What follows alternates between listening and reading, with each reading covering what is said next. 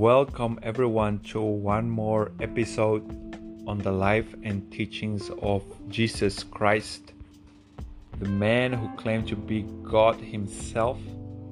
I'm very excited for today. I am almost done with a pilgrim in Spain going in Santiago de la Compostela. It has been amazing. Today I stop in an albergue um, to record this podcast for you. Okay, let's jump into the book itself then, Matthew 1. So, in the first uh, 17 verses, we see a, a concern about the genealogy of Jesus, the pedigree of Jesus, the, his family background. This is very important because of the prophecies in the Old Testament, the prediction was that the Messiah will come and that he will have to be from the lineage of Judah. According to Genesis 49, we see Jacob prophesying over his 12 son, who became afterwards the head of the 12 tribes of Israel. And to Judah, he said, You are a lion's whelp and the scepter must not depart from Judah until he comes to whom it belongs, and unto him the gathering of the people be. So this is the reference of the, the Messiah. That from the line, uh, so all the kings, what it means is that all the kings, kings of Judah of Israel should be from Judah till the everlasting king comes. And that's how uh, the Messiah is associated with Judah. The scepter, of course, is, a, is the emblem of rulership. So Jacob is saying that the rulership will rest in the hand of Judah until the final king comes. About a thousand years later, there was a noticeable king from the tribe of Judah again. His name was David. He contemplated to build a house for the Lord, and he went unto Nathan. He inquired on Nathan, who was the prophet at that time, um, guiding David in some things. And Nathan replied to David and said, um, The Lord said that you should not build a house for me because there is blood in your hands. Your son Solomon will build a house for me. But God said, I will build a house for you, David, a dynasty. A dynasty from your from from your descendants it will come a king who will rule forever over the nations, over the world. That's why the that's why the Messiah carries the name of David, because of this prom- promise made to David by Nathan in 2nd, 2 Samuel 7. And this is not only a Christian belief, but the Jews also understood that this is a prediction that the Messiah will come from the line of David. And therefore, um, as I said, this is the ex- the son of David. The expression "son of David" is a expression for the Messiah, for the one who will reign, who will rule over the Jews forever. Of course, David had many wives and children. And by the time of Jesus, a thousand year, a thousand years after David, there were many people who were descendant of David in some respect. But there is one person to whom the Jews reserved the title Son of David. This is the Messiah. Matthew opened the book with the statement the genealogy of Jesus Christ, the son of David, the son of Abraham. This is very shocking for the Jews. This is very important, and this will caught the attention of any Jew who will read these lines. Why does he take it back to Abraham as well? Because to Abraham there was a promise made to him that from his seed will come someone who will bless all the nations. That God will bless all the nations through the seed of Abraham. And we see the fulfillment of this in Galatians, when in Galatians said that Jesus is the seed of Abraham. Basically, when Matthew is saying the son of David, he's referring to the Messiah. When he's saying the son of Abraham, he's referring to the seed of Abraham who will bless all the nations of the world. And the Jews were waiting for the Messiah. So the mention of these two very important characters in the genealogy of Jesus will have a great impact to the Jewish mind. After these things, Matthew goes on and giving more particulars of the genealogy. Beginning in verse 2 said, Abraham begot Isaac, Isaac begot Jacob, Jacob begot Judah and his brothers. Oh, we know that this was the founding of the nations of Israel. From Jacob, the 12 tribes came, and their offspring is to be called the children of Israel because there were 12 sons who brought forth these nations. This race, they were called the tribes of Israel. Judah is mentioned separately in the genealogy because Judah is the lineage chosen by God. In verse 3 says, Judah begot Perez and Zerah by Ta- Tamar. Perez begot Hezron, Hezron begot Ram, Ram begot Amminadab. Interestingly, Aminadab is mentioned in the Old Testament as being the father in law of Aaron the high priest. Now, Aaron himself was not in this line. Aaron was of the la- of the tribe of Levi. What happened is that Levi married a woman from the tribe from the tribe of Judah, and her father's name was Aminadab. This man was also in the lineage of Jesus.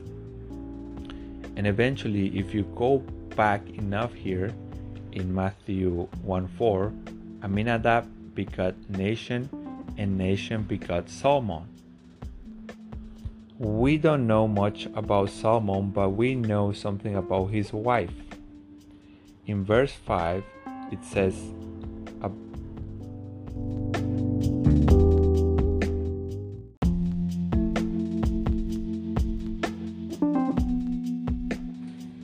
In verse 5, we find that it says, Salmon begat Boaz by Rahab. Now, Rahab, of course, is well known. Is a well-known character in the book of Joshua, chapter two. We can see the spy story. She was not a Jew; she was a Can- Canaanite, which later converted into Judaism, and then she married a man from the tribe of Judah named Salmon. Together they got a family, and from his lineage came Boaz. Boaz is the story of Ruth. We see here Boaz because Obed, the father of Ruth. Ruth was a book, um, she has a book devoted to herself in the Bible. She was a Moabite, woman which married Boaz, and her son was Obed. Obed is not well known in Christian stories, but his son is, and his grandson is even more. because Obed begot Jesse, and Jesse begot David, the king. So we can see that Ruth was the great great grandmother of David, and Rahab was also in the lineage, if you go back far enough. In verse 6 says, David the king begot Solomon, and David was the father of Solomon by, by that woman who was the wife of Uriah. This is the way it described by this by that woman who was the wife of Uriah. And we know it's a reference about Bathsheba, of course. Solomon was one of the many sons of David who after him became king, and Solomon begot Rehoboam. Rehoboam begot Abijah, Abijah begot Asaph, Asaph begot Jehoshaphat, Jehoshaphat begot Joram, and Joram Uzziah, Uzziah Jotham, Jotham Asa, Asa Hezekiah, Hezekiah Manasseh, Manasseh Amon, Amon Josiah. I'm just paraphrasing here. So we will go a little bit faster. And then after Amon comes Josiah, Josiah Jeconiah, and his brother till the time where they were taken into Babylon, into captivity. And then it says, after Babylon, Jeconiah begot Salathiel, and Salathiel begot Zerubbabel. And Zerubbabel was the first governor after they came back from Persia at this time because Persia conquered Babylon. They were taken into Babylon into captivity, but Persia conquered Babylon and the Jews were there. So Zerubbabel came and he was the came back to rebuild the temple and the and the city. And he was the first governor uh, when after they came back. So then it says Zerubbabel begot Abiud, Abiud begot Eliakim, Eliakim Azar. Now, these characters are unknown person biblically because these characters live in the intertestamental period. That means between Malach, Malachi, Malachi and Matthew, there were 400 years of silence. And these uh, Abiud, Eliakim, and Azar live at that time. So Zerubbabel is the last one we know of. Verse 13 says, Eliakim begot Azar, Azar begot Zadok, Zadok begot Akim, Akim begot Eliud, Eliud begot Eleazar, Eleazar Matthan, Matthan Jacob. Of course, this is a different Jacob than the Jacob in Genesis. And then it says Jacob begot Joseph, the husband of Mary, of Mary, of whom it was born Jesus, whom it is called the Christ. And then in verse 17, there is a summary statement all the generation from Abraham to David are 14 generation. From David until the captivity of Babylon, there are 14 generation. And from the captivity of Babylon to Christ are 14 generations as well. Now, let's make some comments about this genealogy. Uh, it might have been a little bit tedious to mention all those names that you probably are not familiar with. I'm not familiar with some of them, but there are interest. There are very interesting high points around here in this genealogy, and not the least of which there are four women mentioned in this genealogy: Tamar, Rahab, Ruth, and then Bathsheba. Uh, Bathsheba is mentioned by the one who have been the wife of Uriah.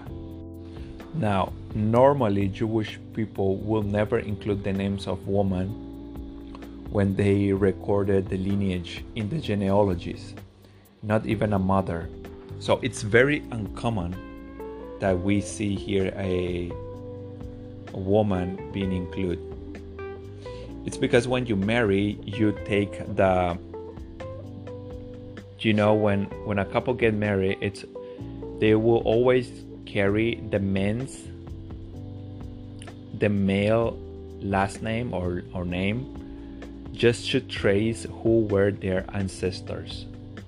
So this was the case in Jewish history and in most in Jewish culture and in most cultures that we can see around the world even today.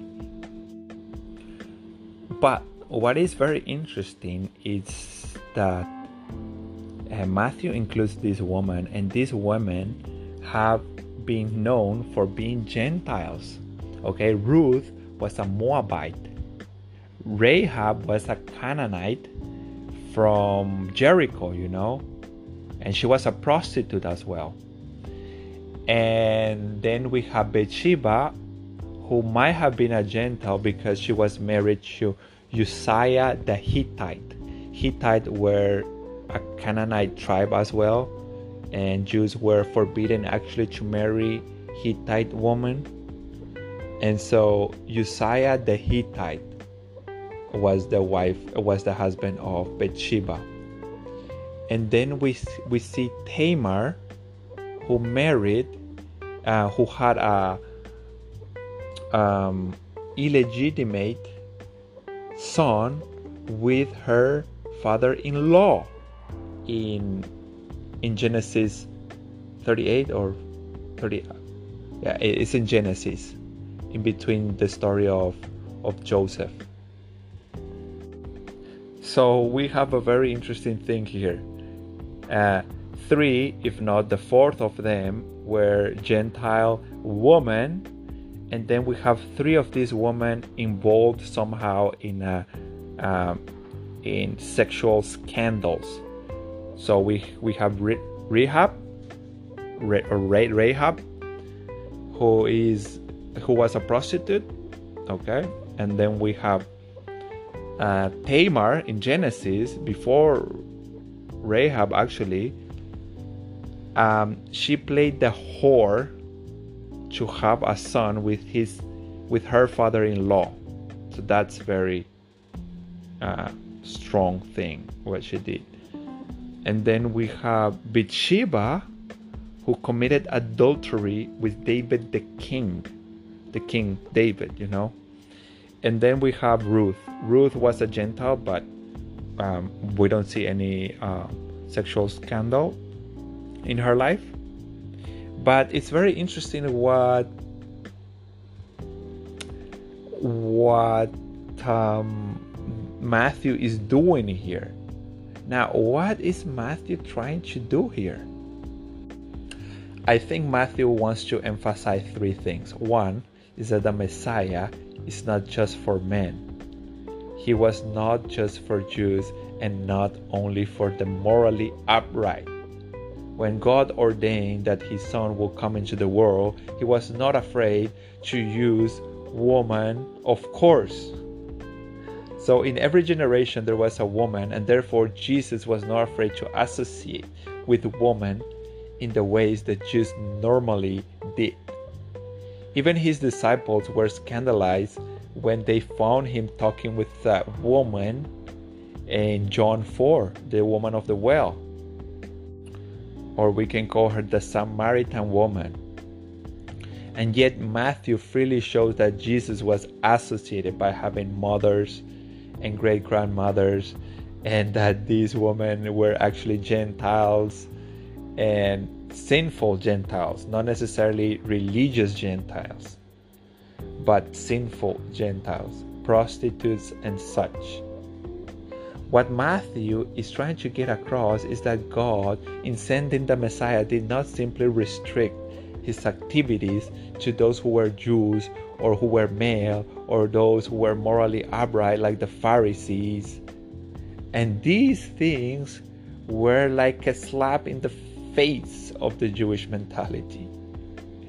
That God will use Gentiles, immoral Gentiles, even in even in order to bring his son in the world.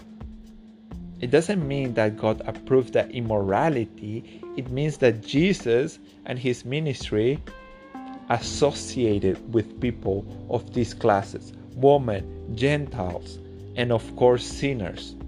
He was called friends of sinners, and this is introduced as early as when Matthew gives his family background, the genealogy of Jesus, where Jesus is coming from in the flesh.